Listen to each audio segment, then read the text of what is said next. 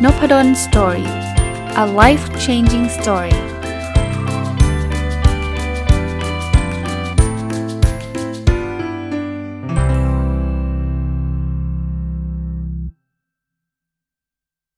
สวัสดีครับ ยินดีต้อนรับเข้าสู่นพดลสตอรี่พอดแคสต์นะครับ วันนี้หยิบหนังสือตัวเองนะ ที่เพิ่งออกมานะครับจำได้ว่าสัญญาว่าจะออกแล้วจะมาเล่าให้ฟังจะมารีวิวก็ลืมไปเลยนะ นี่ลืมหนังสือตัวเองที่ที่เพิ่งเขียนนะครับ หนังสือเล่มล่าสุดที่เพิ่งออกมาใน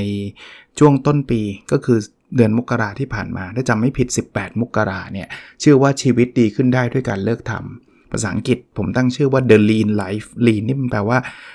Lean น่ะไม่รู้แปลว่าอะไรเดียวมันมันปราศจากไขมันปราศจากส่วนเกินเนี่ยเอาคอนเซปต์หนังสือก่อนนะ เพราะว่าวันนี้คงรีวิวไม่จบแน่ๆ เพราะมีหลายหลายเรื่อง เพราะเพลินเขียนเอมก็มีพวก inside story ก็คือเรื่องราวลึกๆ ที่เป็นที่มาที่ไปเยอะนิดหนึ่งนะครับ ต้องบอกว่า concept คืองี้ ผมอ่านหนังสือแนว how to หรือพัฒนาตัวเองมาเยอะเนี่ย เราก็ชอบนะครับ ไม่ใช่ไม่ชอบ แต่ว่าเราจะสังเกตว่ามันจะมีแต่เทคนิคใหม่ๆ ให้เราได้ได้ได้ทำเพิ่มอะ่ะ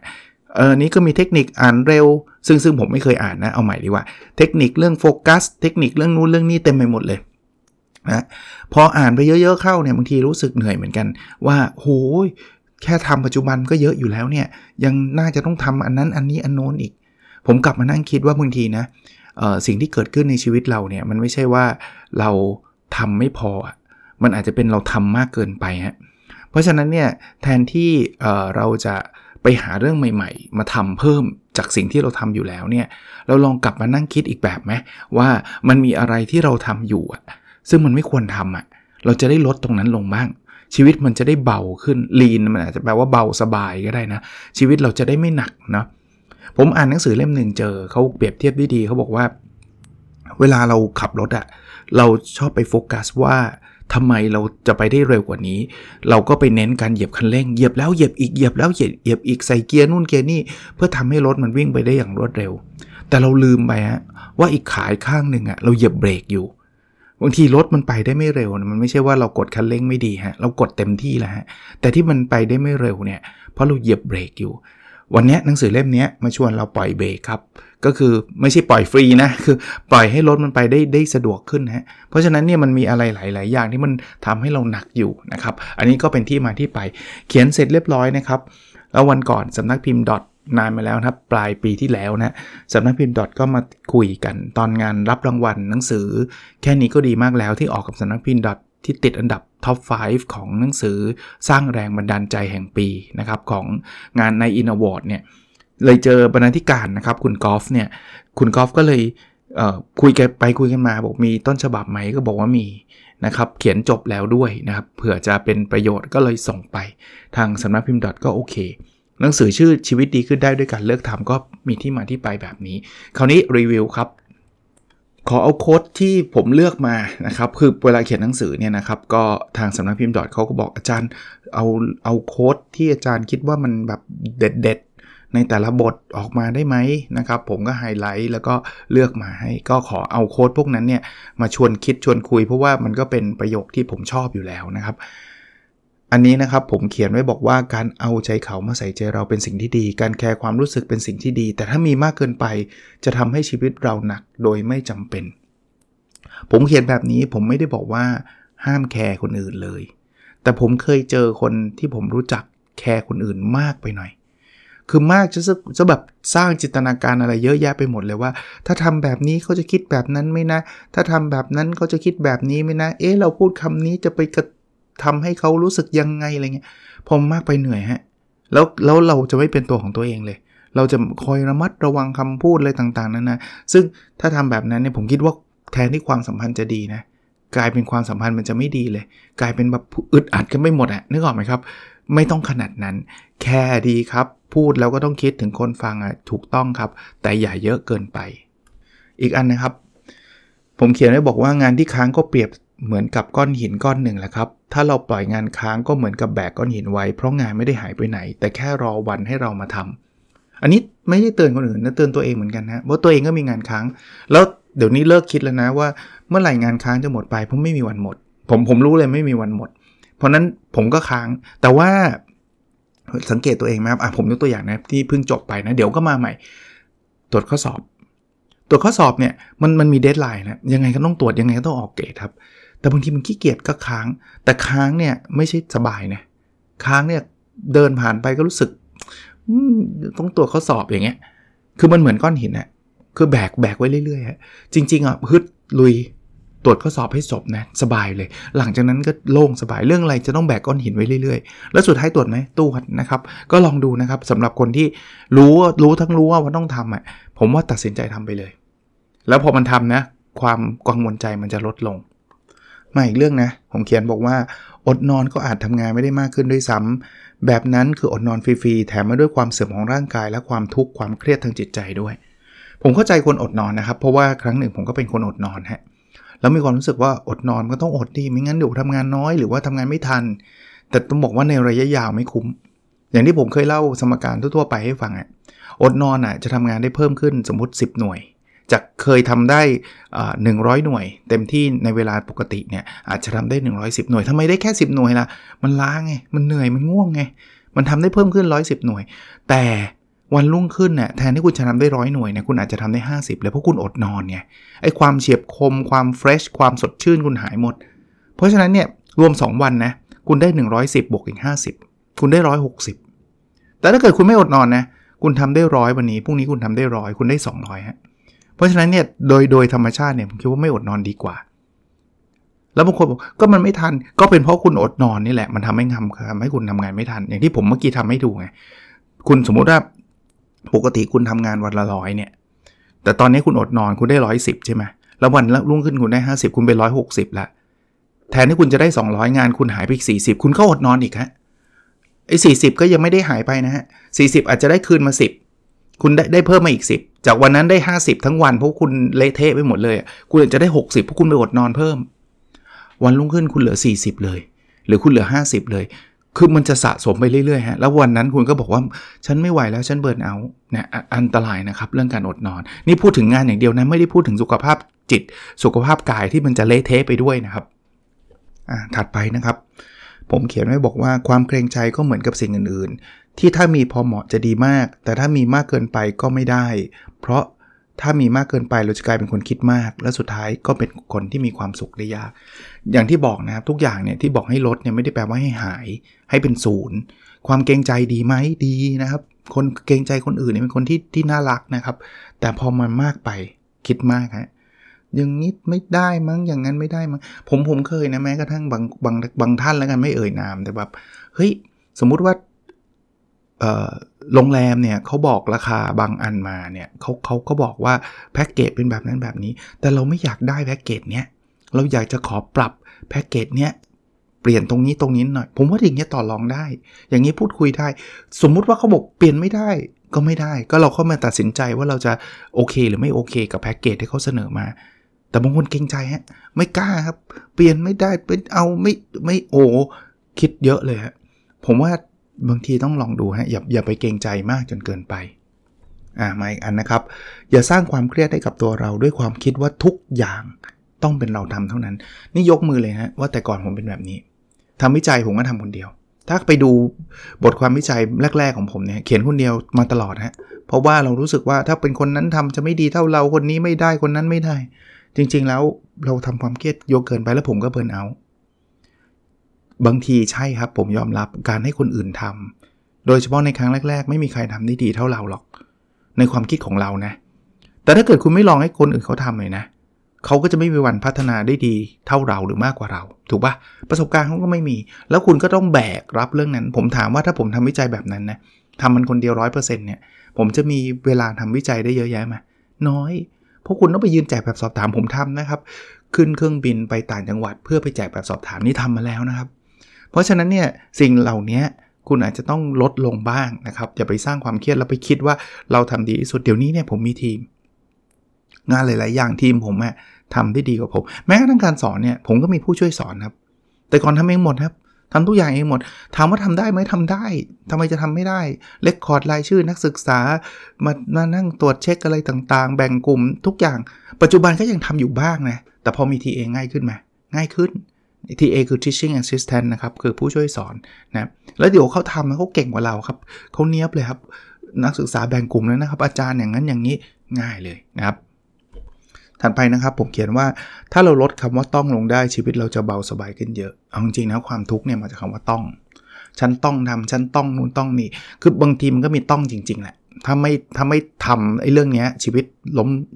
ละลายเลย ชีวิตพังแน่ จริง ๆ มันมีมันมีต้องแบบนั้นจริงก็เก็บไว้ไอ้ต้องแบบนั้นก็เก็บไว้ แต่บางอย่างเนี่ยคิดเองครับ เพื่อนชวนต้องไปเฮ้ยไม่มีใครบังคับ แล้วเขาไม่ไปเขาไม่งอนเลิกคบคุณหรอก เอายกตัวอย่างนะฮะคุณก็บอกไม่ไปคุณไม่ว่างจบ ไม่ว่างเขาจะคิดยังไงอันนี้กลับมาอีกละเกรงใจคนอื่นมากไปบางทีเพื่อนก็เขาก็ชวนอย่างนั้นเองเขาก็อยากให้เราไปแหละ แต่เขาก็เข้าใจเราถ้าเกิดเราไม่เราติดธุระคิดมากเครียด ต้องไปทั้งทั้งที่ตัวเองไม่อยากไปโห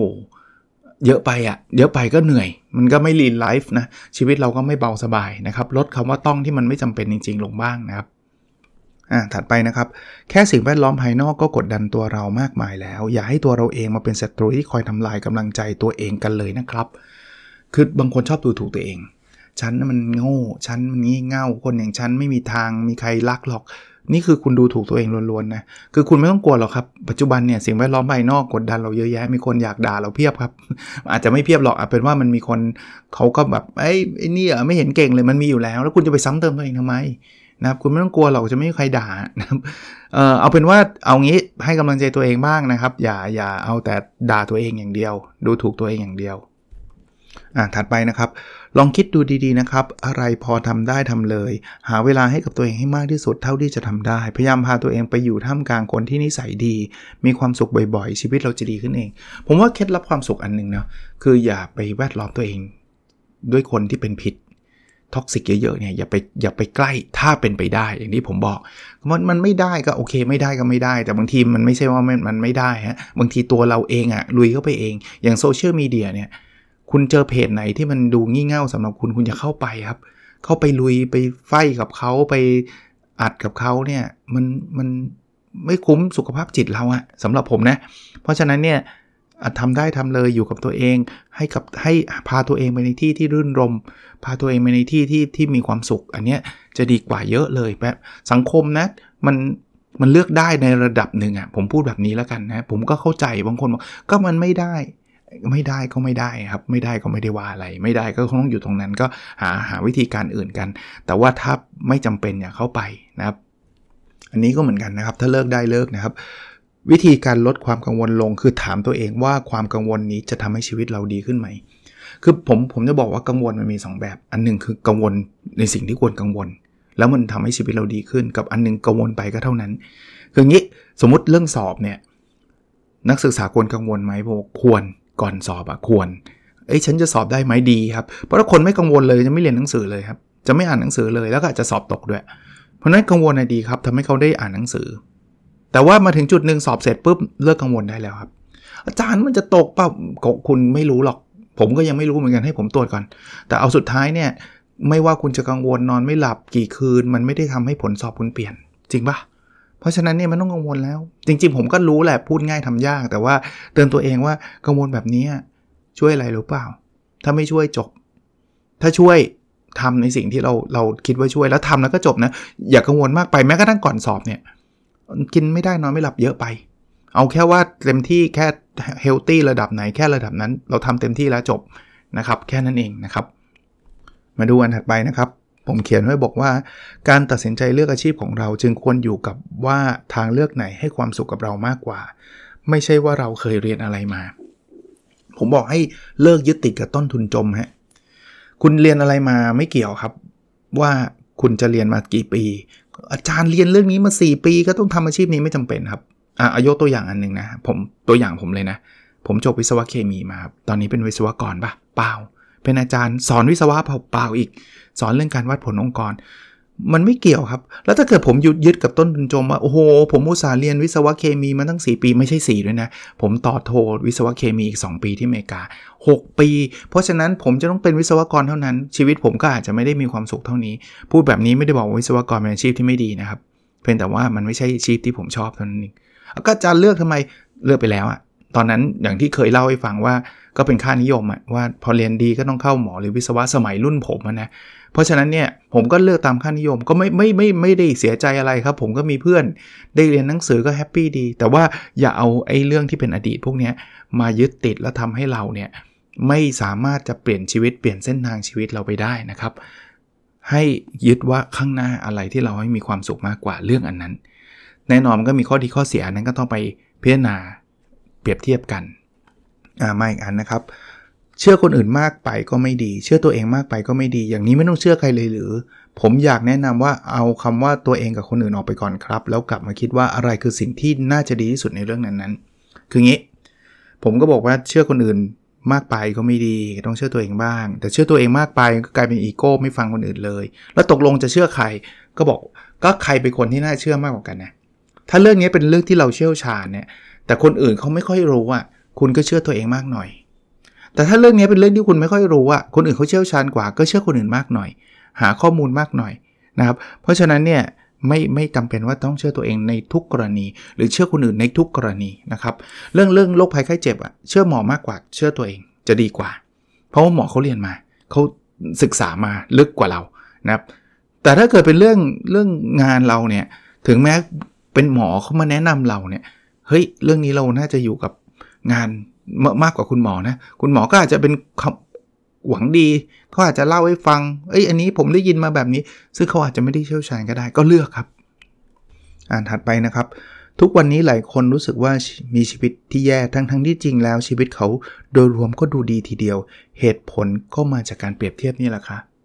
พูดง่ายๆว่าเลิกเปรียบเทียบเถอะ ถ้าคุณเปรียบเทียบคุณจะไม่มีวันมีความสุขเลย เพราะว่าตอนที่คุณไม่มีเงิน คุณก็บอกว่าถ้ามีล้านหนึ่งคุณจะมีความสุข เพราะคุณเห็นคนมีเงินล้านเขามีความสุขพอคุณมีล้านหนึ่งปุ๊บคุณไปเจอเพื่อนอีกคนได้เงิน 10 ล้าน คุณก็จะบอกว่า โหยมันได้เยอะกว่าเราว่าคนนี้เรียนหนังสือไม่เห็นเก่งเท่าเราเลย วันหนึ่งฉันต้องให้ได้เกิน 10 ล้านให้ได้ คุณไม่มีความสุขแล้วนะ คุณไปถึง 10 ล้านปุ๊บคุณไปเจอคนได้มีร้อยล้าน คุณจะเทียบแบบนี้ทั้งตลอดชีวิตครับ ว่ามันจะมีคนที่รวยกว่าคุณหรือประสบความสำเร็จมากกว่าคุณเสมอ ในในมาตรวัดที่คุณสร้างขึ้นเนะี่ยทำแบบนี้เครียดตายนะครับ เลิกเหอะนะไม่ต้องไปเปรียบเทียบอะไรกับคนอื่นขนาดนั้นอ่าอีกอันนะครับ เราเอาแค่ดีเพียงพอก็พอแล้ว อย่าให้ไปถึงขั้นสมบูรณ์แบบเลย แค่นี้ชีวิตเราก็จะเบาสบายขึ้นเยอะ คือเลิกสมบูรณ์แบบหนึ่งคือสมบูรณ์แบบยากมาก อาจจะมีนะแต่ยากมาก แล้วไม่คุ้มกับเวลาหรือ หรือหลาย ๆ อย่างที่เราต้องสละไป เราอาจจะใช้พลังชีวิต 10 หน่วยในการ improve จาก 0 เป็น 90 แต่ถ้าเกิดคุณอยากจะ improve จาก 90 เป็นร้อยควรจะใช้พลังชีวิตเพิ่มขึ้นอีก 50 หน่วย ไม่คุ้มอะพูดง่ายๆ ได้มาอีก 10 ได้ perfect แต่ว่าไม่คุ้มกับ 50 หน่วยที่ต้องไปแลกนะครับ เพราะฉะนั้นถ้าใครแล้วหลายครั้งมันไปไม่ถึงด้วยอะ จะเพอร์เฟกไม่มีอีกนะครับ เพราะนั้นเนี่ยอย่าอย่าไปถึงขนาดที่ต้องสมบูรณ์แบบ มาอันถัดไปนะครับคำว่าพอดีอยู่ตรงไหนคงไม่มีใครมีสูตรสาเร็จบอกกับทุกคนได้ แต่อยากให้ถามตัวเองว่า ตอนนี้เราใช้ชีวิตไล่ล่าหาเงินอย่างพอดีแล้วหรือยังคำว่าพอดี ผมว่าดีกว่าคำว่ามากที่สุดอีกนะครับ คือนี่เป็นบทบทเรียนเตือนใจสำหรับหลาย ๆ ท่านแล้วกันนะครับ คือคือการหาเงินสำคัญไหมสำคัญนะครับ ผมไม่ได้บอกให้อยู่บ้านเฉยๆแล้วไม่ต้องหาเงินนะครับ คือบทนี้ผมบอกว่าเลิกเป็นทาสของเงิน แต่ผมผมเตือนสำหรับคนที่เหมือนกับมีเงินพอสมควรแล้ว แล้วก็ยังใช้เวลามากไปในการหาเงิน สิ่งที่ต้องเอาไปแลกนะ มันคือสุขภาพท่านทั้งกายและใจนะ แล้วหลาย ๆ ครั้งสุขภาพเนี่ยเมื่อมันเสียไปแล้วเนี่ยมันย้อนคืนได้ยากหน่อยหรือไม่ได้นะครับ อีกอันนึงที่ไม่ได้แน่ ๆ คือความสัมพันธ์ เราต้องเสียเวลาทำงานเพื่อหาเงินเยอะ ๆ นี่แหละเข้าใจ แต่ว่าบางทีมันมากเกินไปเนี่ย เวลาที่คุณจะได้อยู่กับลูกกับครอบครัวเนี่ยมันมีจำกัดนะครับ ถึงแม้ว่าคนบอกว่าไม่เป็นไรหรอกเดี๋ยวลูกตอนโตเรารวยแล้วเราก็มีเวลากับลูกได้มากขึ้น ตอนนั้นเขาอาจจะไม่อยากใช้เวลากับเราแล้วก็ได้นะครับ หรือว่าการอยู่อยู่กับลูกตอน 5 ขวบกับลูกตอน 20เนี่ยไม่เหมือนกันนะครับ เพราะฉะนั้นลองดูครับว่าหาจังหวะให้มันพอดีพอดีฮะมีเวลาบ้างนะครับ ไม่ใช่ว่าเอาไปแลกกับเงินอย่างเดียว พูดแบบนี้ไม่ได้บอกว่า อย่างนี้อดตายกันพอดี คือคืออย่าไปซ้ายสุดขวาสุดอย่างที่ผมเคยเรียนทุกครั้งอะคือไม่ได้บอกว่าต้องลาออกจากงานไปอยู่กับลูกร้อยเปอร์เซ็นต์ไง เพราะนั้นหาจังหวะหาจุดคำว่าพอดีอย่างที่ผมบอกว่าไม่มีสูตรสาเร็จว่าห้าสิบห้าสิบแปลว่าพอดีเปล่าหกสิบสี่สิบเจ็ดสิบสามสิบผมว่าจังหวะชีวิตแล้วก็บริบทของแต่ละคนไม่เหมือนกันด้วยนะครับแต่แค่เป็นบทเตือนใจเท่านั้นเองอ่าอันนี้ครับเราซื้อของได้และอยากแนะนำให้ซื้อของดีๆด้วย แต่ขออย่างเดียวคือใช้ให้คุ้ม คืออันแรกก่อนนะ คือผมไม่เน้นอยากให้เลือกการสะสมของที่ไม่จำเป็นออก คือบางคนเนี่ยซื้อของไม่ซื้อเยอะ ถูกเนี่ยลดราคาซื้อแหลกเลย แต่ซื้อมาใช้ครั้งเดียวอย่างนี้ไม่คุ้ม คุณซื้อของดีๆ แต่คุณใช้ทุกวันเนี่ยดีกว่าคุณซื้อของถูกๆ มาเป็น 10 อย่างแล้วคุณไม่ได้ใช้อะนะครับ เพราะฉะนั้นคำว่าคุ้มของผมคือใช้ได้ได้ได้เยอะใช้ให้คุ้มอะจะดีนะครับ ราคาแพงหน่อยไม่เป็นไรเสื้อเนี่ยราคาแพงหน่อยไม่เป็นไร แต่ซื้อแล้วใช้บ่อย โอเค ดีกว่าซื้อมาเก็บใส่ตู้นะครับ มาดูอันถัดไปนะครับ ถ้าเราไม่สามารถลดความคาดหวังจากคนอื่นได้ก็ต้องเปลี่ยนที่ตัวเรานี่แหละ เราต้องเริ่มทำตามสิ่งที่เราต้องการให้มากขึ้น ลดความรู้สึกผิดที่เราไม่ได้ทำตามความคาดหวังคนอื่นลง คือบางคนเครียดเพราะอะไรเพราะว่าฉันทำไม่ดีพอไม่ดีพอรู้ได้ไงไม่ดีพอ เพราะว่าคนนั้นคาดว่าฉันจะทำอย่างนี้ให้ได้ดีนู่นนี่นั่นคุณไปลดความคาดหวังเขาไม่ได้ใช่ไหมถ้าลดได้ก็บอกเขา นะถ้าลดไม่ได้คุณต้องเปลี่ยนความคาดหวังคุณนะว่าคุณไม่สามารถทำให้ทุกคนพึงพอใจได้ คุณมีลูกค้า 10รายเนี่ยคุณไม่สามารถทำให้เขา happy คุณ perfect สิบรายได้ เพราะนั้นบางอย่างก็ต้องยอมรับว่า ถ้าเขาคาดหวังคุณมากเกินไปอะก็เขาอาจจะไม่ใช่ลูกค้าที่ เหมาะกับเรา หรือเราอาจจะไม่ใช่คนที่เหมาะกับเขาก็ได้นะ อย่างเงี้ยคุณก็ลดความคาดหวังลง คุณก็ไม่เครียด ผมไม่ได้บอกทำชุ่ยๆเลย ก็อย่าไปถึงสุดทางขนาดนั้น แต่คุณไม่สามารถ satisfy หรือว่าทำให้ให้ทุกคนพึงพอใจได้อะวันนี้คงประมาณนี้ก่อนนะครับ ยังไม่จบนะครับ ยังมีอีกน่าจะ 1 ตอนนะครับ กับหนังสือที่ชื่อว่า ชีวิตดีขึ้นได้ด้วยการเลิกทำนะครับเป็นหนังสือเล่มล่าสุดของผมนะสำหรับคนที่บอกว่าแล้วมีจำหน่ายที่ไหนร้านหนังสือทั่วไป ถ้าถ้าจะหาง่ายหน่อยน่าจะเป็นร้านหนังสือในอินนะครับในเพจผมผมก็โพสต์อยู่เรื่อยๆนะจะมีช่องทางสั่งออนลงออนไลน์ เข้าไปในเพจนพดลสตอรี่ก็ได้นะครับ ขออนุญาตประชาสัมพันธ์หนังสือเล่มล่าสุดด้วยแล้วกันนะครับ โอเคครับ แล้วเราพบกันใน episode ถัดไปนะครับ สวัสดีครับ